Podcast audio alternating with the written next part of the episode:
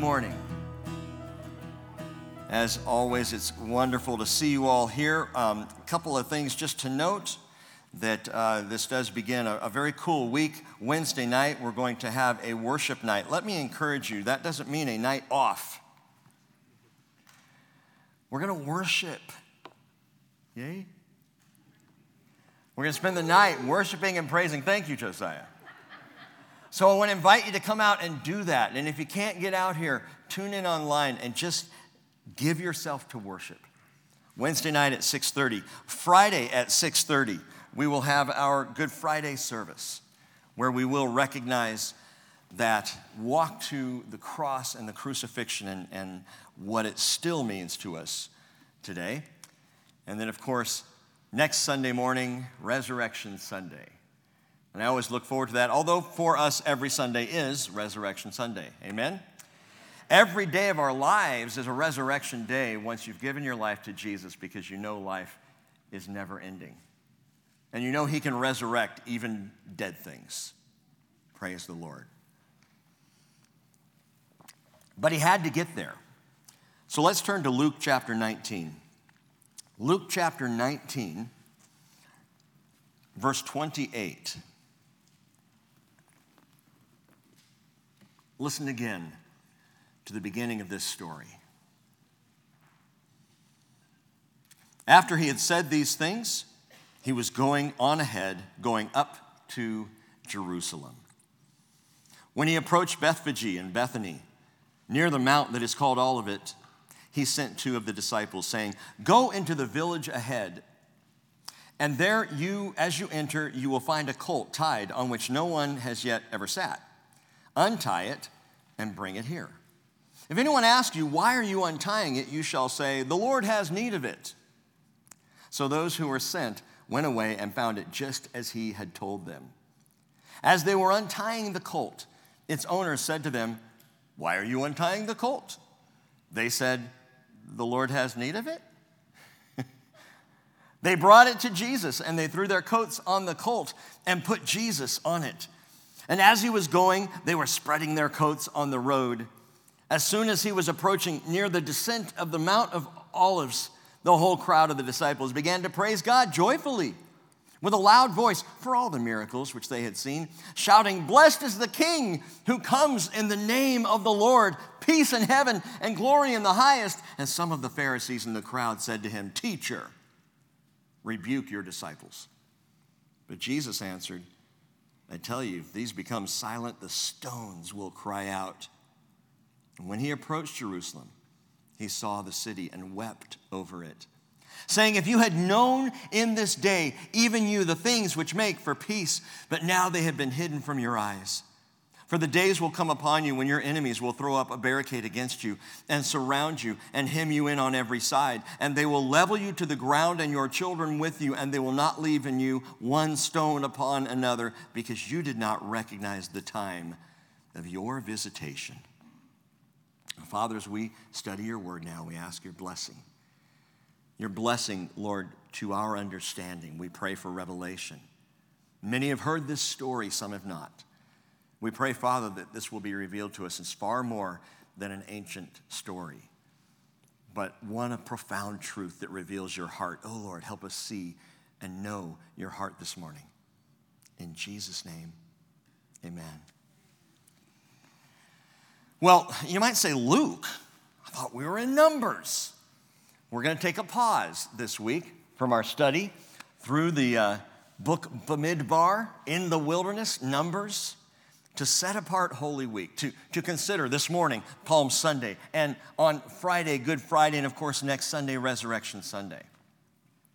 But before we completely leave Numbers and, and go into this story in Luke, I want you to hear something. I want you to note where we left off.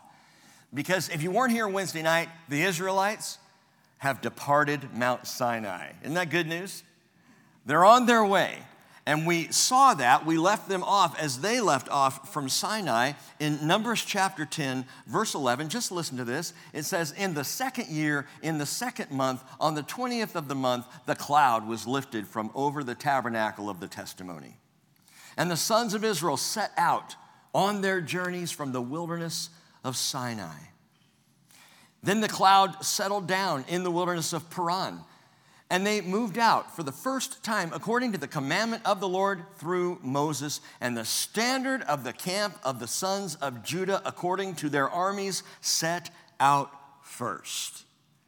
So we pointed that out, that that's the order of the march, that the first tribe out was always Judah, tribe of the lion. The tribe of Jesus goes first. Jesus always goes first. You might also note in Numbers chapter ten, down in verse thirty-three, thus they set out from the mount of the Lord three days' journey with the ark of the covenant of the Lord, journeying in front of them for the three days to seek out a resting place for them. The ark of the covenant with its mercy seat went out even ahead of Judah. So that's the pattern of the march, the ark and then Judah going out before the people, the ark, that picture of the actual throne, the mercy seat, the throne of God, going out ahead to do what? To seek out a resting place. And that's why Jesus goes first. He goes out ahead of you, out ahead of me, to seek out our rest, to seek out peace. Matthew eleven twenty-eight, come to me, Jesus said, all who are weary and heavy laden, and I will give you rest. How can Jesus promise rest? Because he's gone ahead. Because he's gone first. He says, take my yoke upon you. Learn from me, for I am hum- gentle and humble in heart, and you will find rest for your souls. So from that Mount Sinai departure, Judah, Jesus' tribe first, the ark out ahead of that, leading to find rest, we fast forward fifteen hundred plus years, and we come to verse twenty-eight of Luke chapter nineteen, where it tells us, note this, after he had said these things, he was going on ahead, going up to Jerusalem. And this was unlike any other trek to Jerusalem. Unlike any other journey. Uh, Jesus had gone up to Jerusalem a number of times. We know he would have every year of his life going up from the Galilee to Jerusalem for the feasts and the festivals. We know even as a twelve-year-old boy, he was up there with his family. Jesus went up to Jerusalem over and over and over, but this time he was going on ahead, and that's always impressed me. He was going on ahead.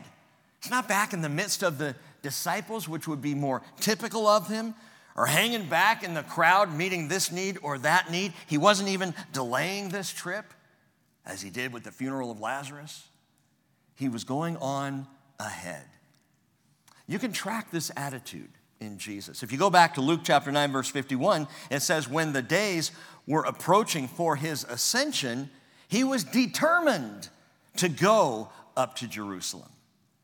Or Luke eighteen thirty-one, he took the twelve aside, as Jake read a little bit ago, and said to them, behold, we are going up to Jerusalem, and all the things which are written through the prophets about the Son of Man will be accomplished. Jesus was going on ahead. Jesus was going up to Jerusalem with a remarkable, predetermined prophetic promise.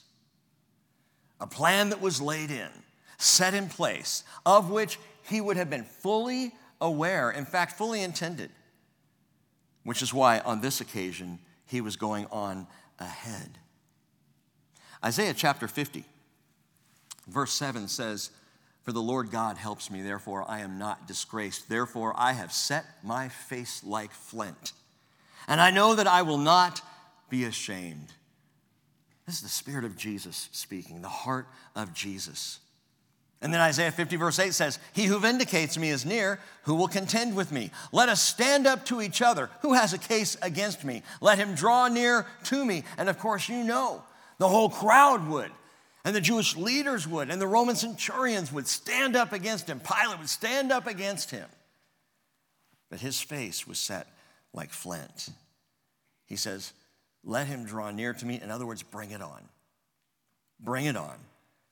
Because he knew the plan. The context of this gritty confidence of Christ is obvious because in Isaiah chapter fifty, verse six, it tells us, I gave my back to those who strike, my cheeks to those who pluck out the beard, who has, I, I did not cover my face from humiliation and spitting.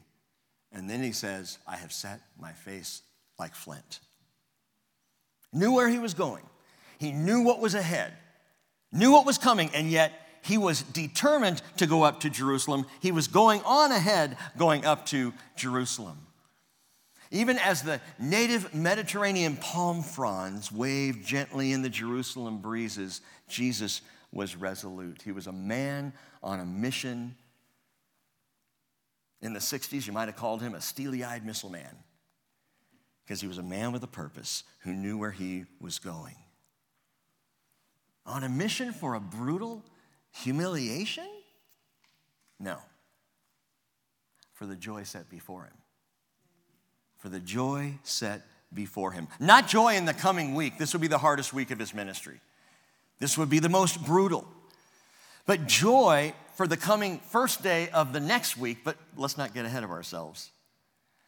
This morning, we join Jesus on what has been called the Palm Sunday Road, down the descent of the Mount of Olives, across the Kidron Valley, and up to the very crucible of Jesus' life and ministry, the whole point of his coming.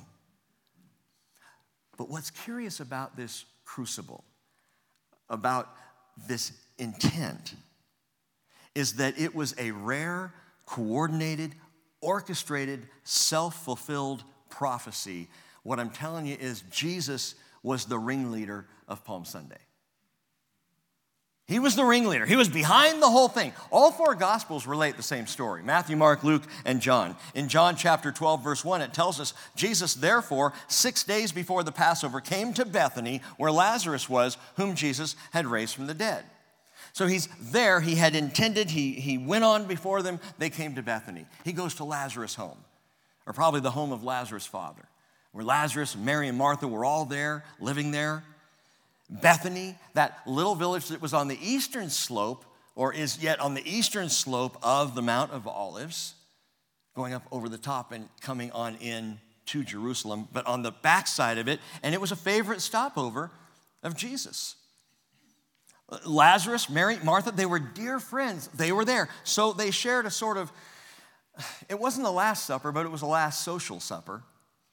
A time of sitting around and enjoying fellowship and being together. No one else knew what Jesus knew was coming in this final week. But in the middle of the meal, remarkably, Mary did something very strange. You may know the story. She broke out a very costly perfume. Probably, I mean, can't say for sure, but probably her wedding dowry. Extremely expensive.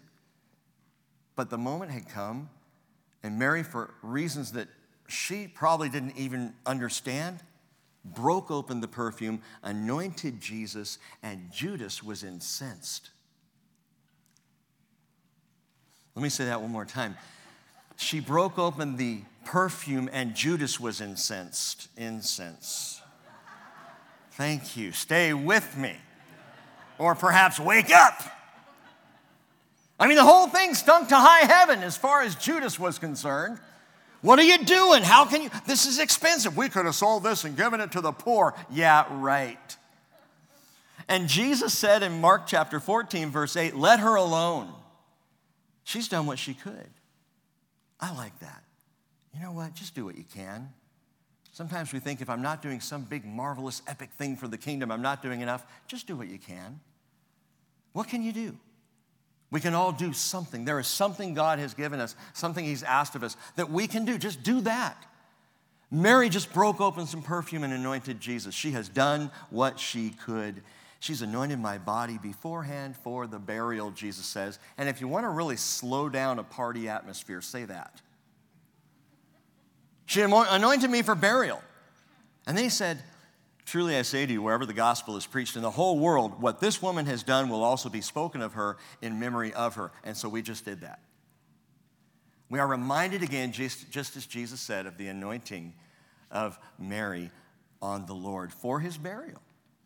So Jesus knew exactly what he was doing, exactly what was coming, exactly where he was going, for the joy set before him.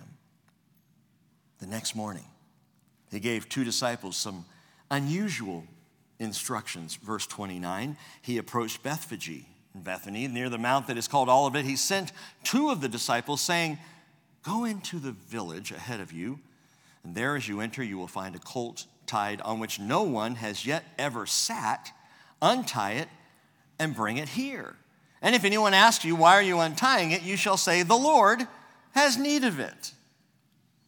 Why did the Lord have need of it? Well, the prophecy tells us. If you'll turn in your Bibles back to the book of Zechariah, chapter nine. Zechariah, chapter nine, second to last book in the Hebrew Scriptures. Zechariah, chapter nine. Just one verse, but I want you to turn there because you need to dog-ear this in your Bibles. This needs to be a verse that you can find, that you're aware of. Underline it, highlight it, circle it, listen to it. Zechariah, chapter nine, verse nine. The prophet speaks, rejoice greatly, O daughter of Zion. Shout in triumph, O daughter of Jerusalem. Behold, your king is coming to you. He is just and endowed with salvation, humble and mounted on a donkey, even on a colt, the foal of a donkey. Zechariah, son of Berechiah, son of Edo, which translates, Yahweh remembers, Yahweh blesses at the appointed time. At the appointed time, Zechariah speaks. At the appointed time, what Zechariah spoke by the Spirit of God, rejoice greatly, O daughter of Zion. Shout, O daughter of Jerusalem. Behold, your king is coming to you, just and endowed with salvation, humble and mounted on a donkey, even on a colt, the foal of a donkey. At the exact appointed time, this took place. This very prophecy happened. He wrote about the pageantry, if you will, of Palm Sunday, five and a half centuries before Jesus called for a colt. Go get me a donkey. In verse thirty-two of Luke nineteen, so those who were sent went away and found it just as he had told them. As they were untying the colt, its owner said to them, why are you untying the colt? And they said, the Lord has need of it. Now just think about that scene for a moment. That's just a little weird. If someone came into your yard, untied your horse, and began walking off, and you said, uh, excuse me, that's my horse, where are you taking it? And they said, the Lord has need of it. What would you say? Oh, well then by all means, take my horse. Do you need my car? Here are the keys. The Lord who? What are you talking about? What are you doing? The Lord has need of it. That's all that need to be spoken. I suggest to you, not only in the physical realm, but in the spirit realm, that's all that need to be spoken. The Lord has need of it. And so the donkey was led off without another question. Verse thirty-five, they brought it to Jesus. They put their coats on the colt and put Jesus on it. And as he was going, they were spreading their coats on the road, no doubt to hold down the dust and make a clear path for the Lord. Luke calls this a colt. The word in the Greek, if you want to jot this down, is polos, P O L O S, polos. And it literally means a foal.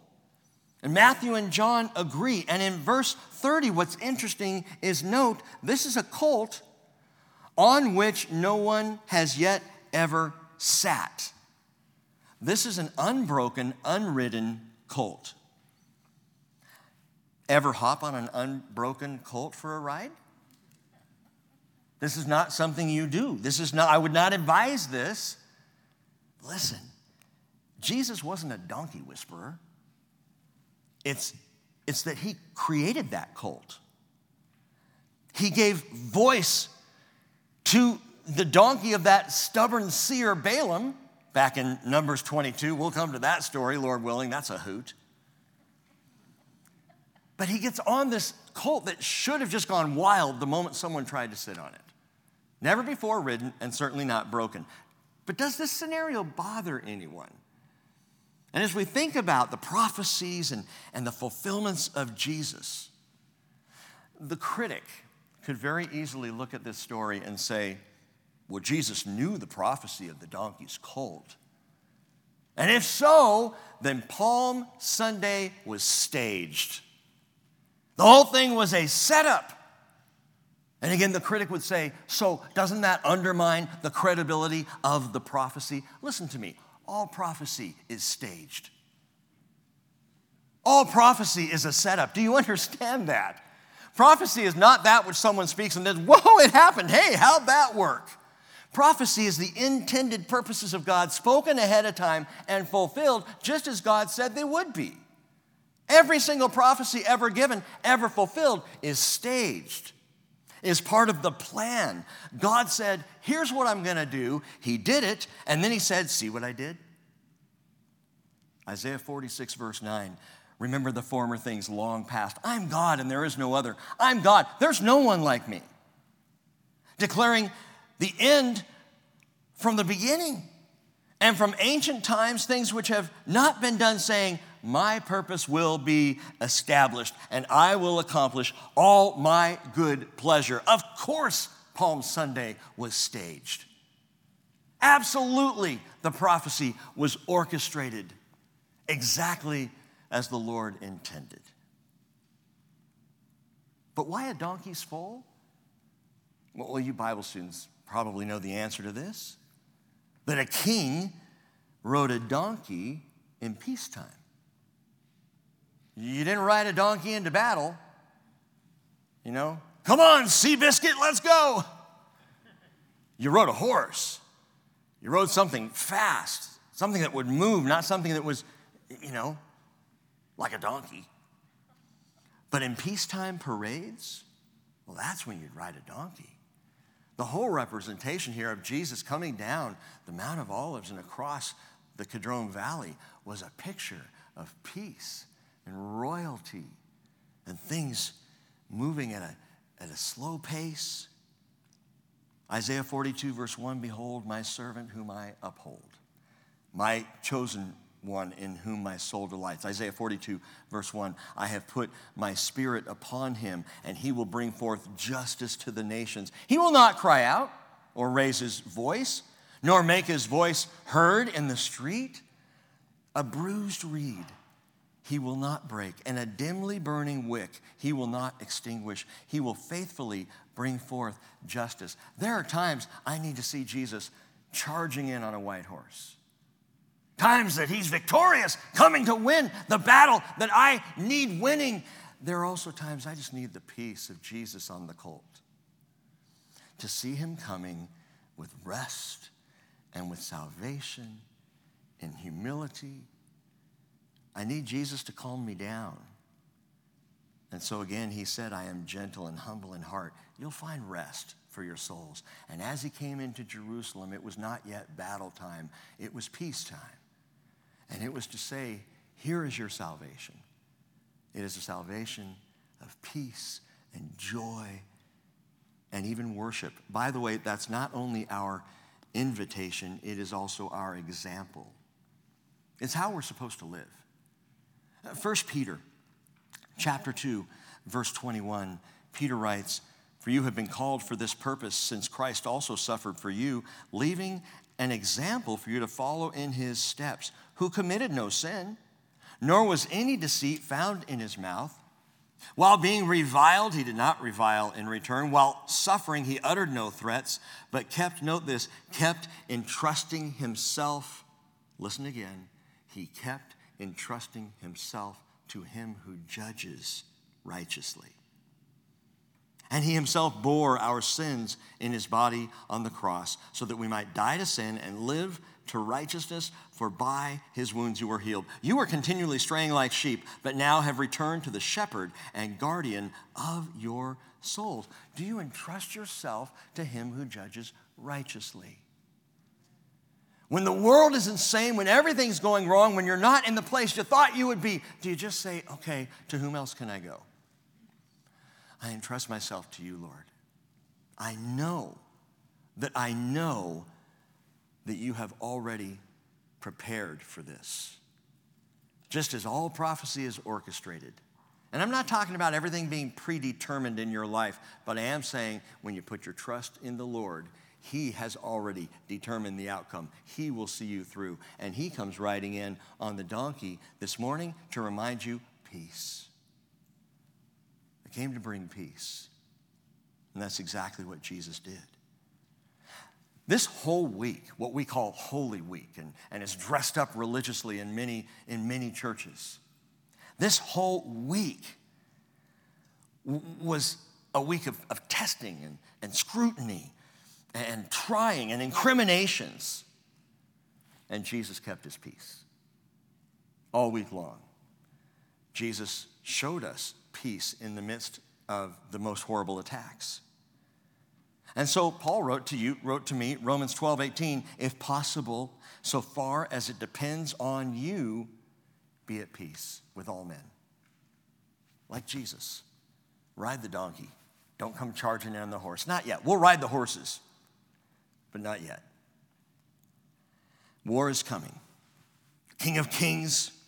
He's not going to be riding no donkey's colt then. Revelation nineteen eleven, I saw heaven open to behold a white horse, and he who sat on it is called Faithful and True, and in righteousness he judges and wages war. His eyes are a flame of fire. His head are, on his head are many diadems. He has a name written on him which no one knows except himself, and he's clothed with a robe dipped in blood. By the way, not his blood at that point.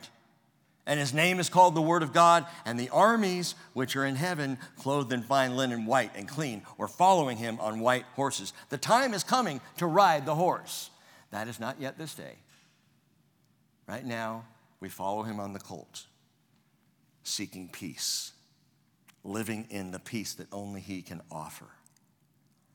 From Palm Sunday all the way to our resurrection, the appeal is to peace. The invitation is to live in shalom. So he rides a donkey's foal. In verse thirty-seven of Luke nineteen, continuing, as soon as he was approaching near the descent of the Mount of Olives, the whole crowd of the disciples began to praise God joyfully with a loud voice for all the miracles they had seen. They shouted, "Blessed is the King who comes in the name of the Lord. Peace in heaven and glory in the highest." Psalm one eighteen, twenty-six, blessed is the King who comes in the name of the Lord. So interesting, so interesting. Before I even get to the psalm, note what else they said. Peace in heaven and glory in the highest. Does that sound familiar to anyone? It's like bookends. In the life of Jesus, God said, peace in heaven, or the angels did, peace in heaven. And glory, or peace on earth, glory to God in the highest. I'm messing this all up. Luke two fourteen. Glory to God in the highest, and on earth peace among men with whom he is pleased. That's what the angels sang at the beginning of his life. Well, here in the last week, the beginning of the last week, it's peace in heaven and glory in the highest. Peace in heaven, peace on earth, because shalom is God's desire for us all. Let me just ask you this morning, do you have peace? Do you have shalom? I, I, I'm not asking, are your circumstances peaceful? I'm not saying, is life dealing you a good hand right now? By the way, life doesn't deal you anything. The Lord works with you and gives you opportunity. I'm not asking if your life is smooth as silk. I'm asking, do you have peace? Because shalom in the Lord Jesus has nothing to do with life's circumstance. It has everything to do with entrusting ourselves to him who judges righteously. Amen? And so they're here and they're quoting, and yes, they do interestingly say, peace in heaven. The angel said, peace on earth. They said, glory in the highest. The angel said, glory in the highest. That's where peace comes from, whether on earth or in heaven. It comes from the glory in the highest. It comes from our Lord. But they quote Psalm one eighteen, twenty-six in their praises. Again, blessed is the King who comes in the name of the Lord. But listen to the next verse of Psalm one eighteen, twenty-seven. It says, the Lord is God and he has given us light. Bind the festival sacrifice with cords to the altar, to the horns of the altar. The festival sacrifice, Jesus Christ himself. Prophesying of that crucifixion moment. And that's where Jesus was headed. Remember, through all this, he's riding the colt, and they're praising his name, and they're singing glory to God in the highest, and in heaven peace. And they're having a marvelous, wonderful, celebratory time, and Jesus knew all along he was being led into Jerusalem because he would be the festival sacrifice. He would be bound to the horns of the altar, that is, to the cross at Calvary. Why? For the joy set before him. Verse thirty-nine. Some of the Pharisees in the crowd said to him, teacher, rebuke your disciples. But Jesus answered, I tell you, if these become silent, the stones will cry out. It would have been the first true Stones concert right there. But it didn't happen. It didn't happen because the people did cry out in worship. Had Jesus silenced them, them the, the worship would have busted out of the stones. May rocks and stones never beat us to praise. This, this continues to be, and, and I'll, I'll preach to the choir just for a moment, but it continues to be one of the things that is, I think, most difficult to understand, and that is how people who love Jesus so much cannot put worship and praise at the forefront of everything we do. Again, preaching to the choir, so I'm not pointing out to anybody, and if you happen to walk in a little late this morning, this is not because you walked in late. I don't know, because I was up front. I didn't see who came in. But I'm telling you, it's just amazing. I, what I'm hearing in my head right now is, are you going to guilt trip them, Rick? Is that what you're going to do on Palm Sunday? You're going to take them all on a big guilt trip? Yes, I am. Pack your bags.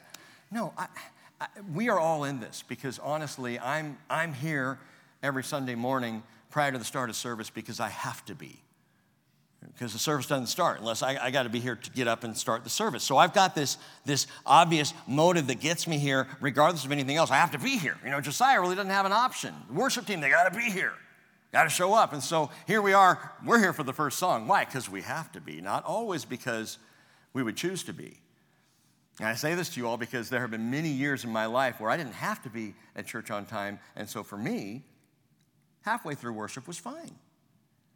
But we have to remember and recognize it's not about church attendance and church timeliness and all. That's not what it's about. It's about Jesus.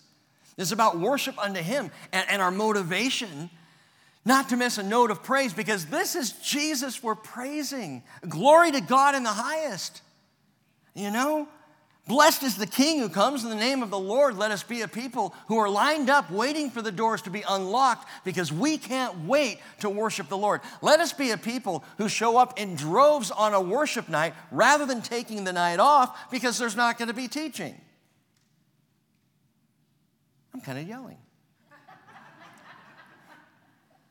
God, change our hearts to desire to worship because he's looking for the true worshipers. You know that.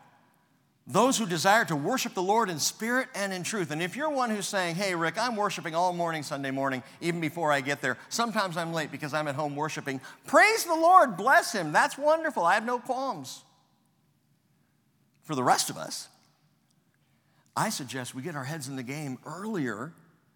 Sunday, Wednesday, any other time, we're going to gather with the express purpose of worship so that by the time we walk in the door, we are already worshiping. And we praise him together. And none of that was in my notes, so that was free. Maybe you wouldn't have paid for it anyway. But some were wondering, or some may wonder, where is this worshiping crowd coming from? Because, you know, all of a sudden, all of a sudden, there are masses singing praise. There are people lining the streets. At first, there were some of his disciples. How many? As he crested the Mount of Olives, how many disciples would have been with him? Twelve? Throw in Mary, Martha, and Lazarus, fifteen? Twenty? Maybe a few gathered along the way as they saw them heading up the ascent and down the descent of the Mount of Olives. How many? I mean, come on, really. How many by the time they start coming out down and the worship begins? Kind of like a Sunday morning here, probably a handful. And then it got bigger and bigger as people began to gather in. But think about this. Okay, enough guilt tripping. Think about this. It's Passover week. Of course, there were masses of people in Jerusalem, all over the place. And the rumor mill about Jesus had been running nonstop. A lot of people who had come up to Jerusalem for Passover were looking for this Galilean rabbi. We're curious about him. This is at the end of a three-year ministry that had shaken Judea and Samaria. A three-year ministry where lives were radically changed by tremendous healing and amazing forgiveness and freedom and a love that people had not seen in anyone. And so, yes, the rumors were out there and the, and the scuttlebutt and, and is he going to be here? Have you seen him? Is, is he in Jerusalem yet? I've heard he's a fantastic teacher. I want to make sure and catch one of his lectures. I want to, I want to see this guy. I have an uncle who his hand was shriveled, and I now I see him, you know, using that hand. I, I, I have to see this guy. So the rumors were out there. Jerusalem was packed with all kinds of people. Charles Spurgeon writes, among an excitable people, it was a wonder they had not long ago taken him by force and made him king. No one had yet appeared so like the Messiah of their prophets. No one had so well deserved the people's gratitude if they had from the first accepted him as their monarch, and if they had watched every opportunity of doing him homage. Nobody could have been surprised. You may even recall that immediately after Jesus fed the five thousand, there was a political groundswell. You know, make Judea great again. John chapter six, verse fifteen, Jesus, perceiving they were intending to come and take him by force to make him king, withdrew again to the mountain by himself alone. Why? Because the prophecies were being staged. The timing had to be right. Everything had to come out as God had intended. Timing, intentions, they are everything with the Lord. Both of those things, by the way, were off when they tried to force him to be king. The timing was off, and the intentions were wrong. They wanted a political leader. They wanted an overthrower. That was not Jesus, and that was not his intention. It was not the time, and it was not the intent. It was not political. It was spiritual. And it makes me think, what does it take to welcome Jesus as king? The same question we asked today that you could have asked back in the first century. What does it take to welcome the King, Jesus? It's not politics. It's not peer pressure. It's not clamoring clouds, because all of these would just as soon desert him. That doesn't welcome a king. It's also not facts and figures that fuel a following, because if that was the case, the Pharisees would have been on board. They didn't understand. They had the facts. They had the word. They could have just as easily seen all of the prophetic word as fulfilled in Jesus. They wouldn't see it. What does it take to welcome the King? And I give it to you, it's one thing. We talk about it over and over. It's faith. Faith welcomes the King. It's simple trust in God and in his word. That's what it takes. You want to welcome the King in your life right now? You want to welcome the work of Jesus in you and through you? You want to welcome the peace of the King on the donkey's foal? It takes faith. It takes trusting him. Plain and simple. All right, Lord, I come to you because there's no one else to whom I can go. I come to you seeing a situation impossible, and I'm asking you to make it happen. I come to you because I trust you. Faith. But the people was done-keyed up for an overthrow. Done-keyed, donk, donk, donkied.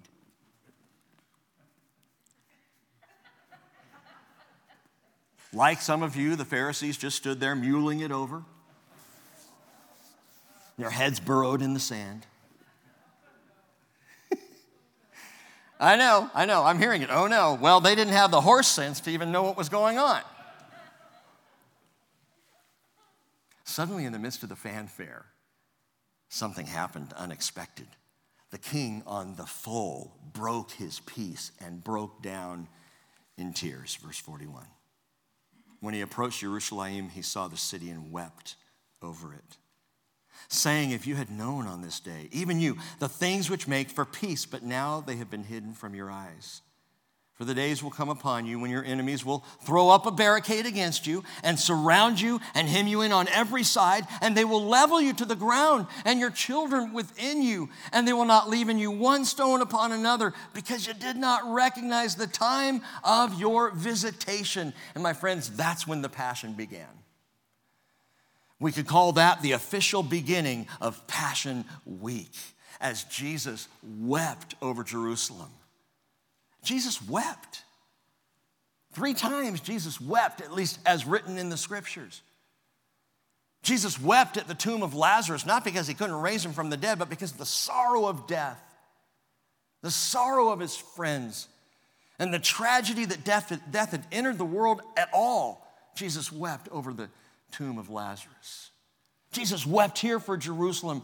Jesus would, just a few days later, weep great droplets of blood in the Garden of Gethsemane for you and for me. Jesus wept. Eklossen is the word in the Greek. Jesus wept. It's from the word kleio, and it means to audibly bewail or moan. This was not the subtle daubing of a tear. It's not the king on a, on a donkey going, "Ah, oh, if you'd only known, even you, the things which make for peace." Everybody heard this. Jesus bewailed these things. He knows, he even now loudly declares with tears streaming down his face what is coming. And in fact, the fall of Jerusalem came with horrifying precision in just a matter of years in A D seventy. Josephus described it this way. All hope of their escaping was now cut off from the Jews, together with their liberty of going out of the city. Then did the famine widen its progress and devour the people by whole houses and families, the upper rooms of women and infants that were dying by famine, and the lanes of the city were full of the dead bodies of the aged, the children also. And the young men wandered about in the marketplaces like shadows, all swelled with the famine, and fell down dead wherever their misery seized them. For a time of the dead were buried, or for a time the dead were buried, but afterwards, when they could not do that, they had them cast down from the wall into the valleys beneath. When Titus, the Roman captain, going on his rounds along these valleys, saw them full of dead bodies and the thick putrefaction running about them, he gave a groan, and spreading out his hands to heaven, called God to witness that this was not his doing. In tragic irony, a week before Jesus was crucified, they shouted, "Hosanna. Hosanna." Matthew, Mark, John record that. Yashanah. God, save us. Just five days later, they shouted, "Crucify him." God save us, crucify him. That's the tragic irony, is that Jesus wept over the city because they missed the point completely. They did not know. They didn't recognize. Now you might say, but, but they recognize something, right? Because they're parading and they're praising and they're calling Hosanna to the King. How can Jesus say they did not recognize the time of his visitation? They're praising him right there. Yeah, but it was empty worship. It was praise without understanding. Even his own cheering disciples remained clueless as to the magnitude of this orchestrated event. See, we got to go a bit deeper. What they failed to recognize and could have had they just trusted the Lord, had they just looked into his word, another prophecy, five and a half centuries earlier, from Babylon, as Daniel was given a precise calculation to this very day when Messiah the Prince would come riding into Jerusalem. It's Daniel chapter nine, verse twenty-five. We don't have time to go into it too deep this morning. Just listen, but maybe check this out on your own time. Daniel nine twenty-five. Gabriel, the angel, said to Daniel the prophet, "So you are to know and to, to discern that from the issuing of a decree to restore and rebuild Jerusalem," and there's only one decree like that, a decree to restore and rebuild Jerusalem. From that point, the issuing of that decree, until Messiah the Prince, there will be seven sevens and sixty-two sevens. If your Bible says weeks, the word is shabuim, and it is sevens. It's units of seven. Seven units of seven and sixty-two units of seven, and then it will be built again, that is Jerusalem, with plaza and moat, even in times of distress. Then after the sixty-two sevens, the Messiah will be cut off and have nothing, and the people of the Prince who is to come will destroy the city and the sanctuary. So the sevens are seven time periods, seven, seven-year time periods. How do we know? Listen, it totals at this point to sixty-nine sevens, sixty-nine sevens from the issuing of the decree to restore and rebuild Jerusalem until Messiah the Prince. sixty-nine sevens would be exactly four hundred eighty-three years. Now that's if we transfer from the Jewish lunar calendar, three hundred sixty days a year, to the Gregorian solar calendar of three hundred sixty-five days a year, and we rightly adjust for leap years so that we get the exact count correct, it comes to one hundred seventy-three thousand eight hundred eighty days. From March fourteenth, four forty-five B C, which was the decree of Artaxerxes to restore and rebuild Jerusalem, from that date, you go forward one hundred seventy-three thousand eight hundred eighty days, and it puts Messiah arriving in Jerusalem on April sixth, A D thirty-two. It's right here. If the calculations are correct on that exact day, Jesus rode into Jerusalem. And in that pageantry and during that parade, he stopped and he wept because for all the glory of Palm Sunday, Jerusalem would fall. Here's the point. We can wave our palms and praise the Lord all we want. But if we don't learn to trust him, we will miss him. If we don't learn to trust him completely, for all of the worship and all of the parades and all of the pageants, we will miss him in our lives. And that breaks his heart. So Jesus wept. Jesus wept. Again, over Lazarus' tomb, Jesus wept. At the Palm Sunday ride, Jesus wept. Over Jerusalem, in Gethsemane, Jesus wept. Why, again, was he so determined to go up to Jerusalem and ride a donkey? For the joy set before him. The joy set before him. But I want to give you just two more ancient words that relate to this day, and, I, and I'm going to end with these. Exodus chapter thirteen, verse thirteen. Some of you may recall this just from a recent study. It's repeated in Exodus thirty-two, verse twenty, but you need to note this because while it's given as part of Torah law, it is absolutely prophetic. Here it is. Every first offspring of a donkey you shall redeem with a lamb. But if you do not redeem, then you shall break its neck. And every firstborn of man among your sons you shall redeem. Why does God, back in Torah law, single out the donkey alongside the firstborn sons of Israel for redemption by a lamb? Think about that. It's weird. Just that animal needs to be redeemed by a lamb. And if you're not going to redeem it, break its neck. Why the donkey? Why the donkey? We wonder throughout the Bible. Why the donkey's foal? Hey, Genesis sixteen, verse twelve tells us Ishmael was a wild donkey of a man. So there's a picture of a donkey for you, uncontrollable. Genesis forty-nine fourteen, Issachar was referred to as a strong donkey, lying down between the sheepfolds. When he saw that a resting place was good and that the land was pleasant, he bowed his shoulder to bear and became a slave at forced labor. So not only is a donkey a picture of the uncontrolled, it's a picture of those who are burdened. Jeremiah twenty-two nineteen tells us Jehoiakim, who is the third to last king in Judah, he will be buried with a donkey's burial, dragged off and thrown out beyond the gates of Jerusalem. In a word, worthless. How do you describe a donkey or define a donkey based on the scriptures? Uncontrolled, burdened, and worthless. Throughout the Bible, it is bad news for donkeys.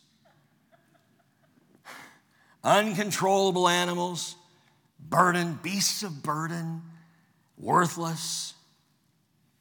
Until the Lord said in Zechariah nine, "Behold, your king is coming to you. He is just and endowed with salvation, humble and mounted on a donkey, even on a colt, the foal of a donkey." And suddenly for the donkey, things are looking up. Beast of burden, worthless, uncontrollable, but the king will ride him. Messiah will choose this animal among all animals. He could have ridden a camel. Camels are plenteous. They always try to get you to ride them when we're in Jerusalem. I advise you to stay back. They spit. Could have ridden a camel. Could have procured a, a horse. Could have walked. Why didn't he just walk? He had to ride the donkey's foal. And this foal's neck wasn't broken. That's interesting to me. If anyone asks you, why are you untying it? You shall say, the Lord has need of it. See, uncontrolled and burdened and worthless, though it might be, the Lord had need of this foal. The Lord needed this little donkey. Again, God could have altered the prophecy. This whole thing could go any way God had determined for it to go, could have set it up any way he wanted to. Adjust the prophecy of the, of the triumphal entry. Let's just say by Zechariah that your king comes to you walking down the Mount of Olives. He could have said that. He took the Palm Sunday road. Why a donkey? Because God would say to every burdened, worthless, and uncontrollable person, the Lord has need of you. The Lord has need of you. Jesus died to save our necks forever. If you confess with your mouth Jesus as Lord, Romans ten nine, and believe in your heart that God raised him from the dead, you will be saved.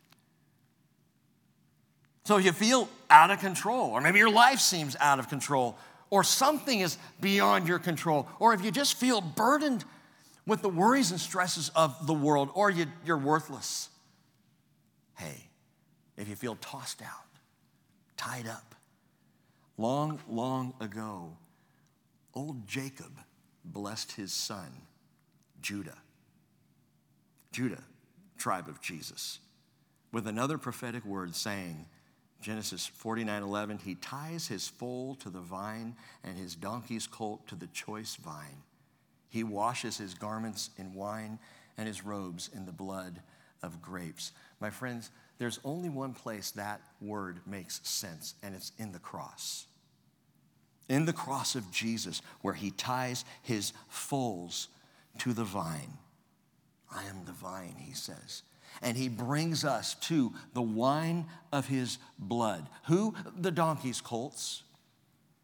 He ties us to the vine, brings us to the wine of his blood. Why? For the joy set before him, and you are that joy. You're that joy. And it's because of you and because of me that he rode the donkey's foal down the Palm Sunday road and right up into Jerusalem. You're the joy. And the Lord has need of you. And Father, on this Palm Sunday, two thousand years down the, ride, the road, as we look back and we think about the very simple story, glorious in some aspects, Lord, wonderful as the people praised your name, And, and, and called for glory. In fact, Lord, it, it, it reminds me that everything Jesus did brought glory to you.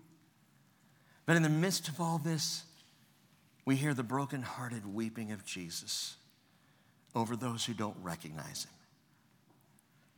Father, that was me once. In fact, it's been me at various points in my life where I failed to recognize you, recognize your hand, recognize what you're doing. But Lord, I speak these words again. To whom else can we go? Worthless or burdened or uncontrolled. To whom else can we go? We come to you, Lord Jesus, this morning, and we say, blessed is he who comes in the name of the Lord. And it's in your name we worship. Amen.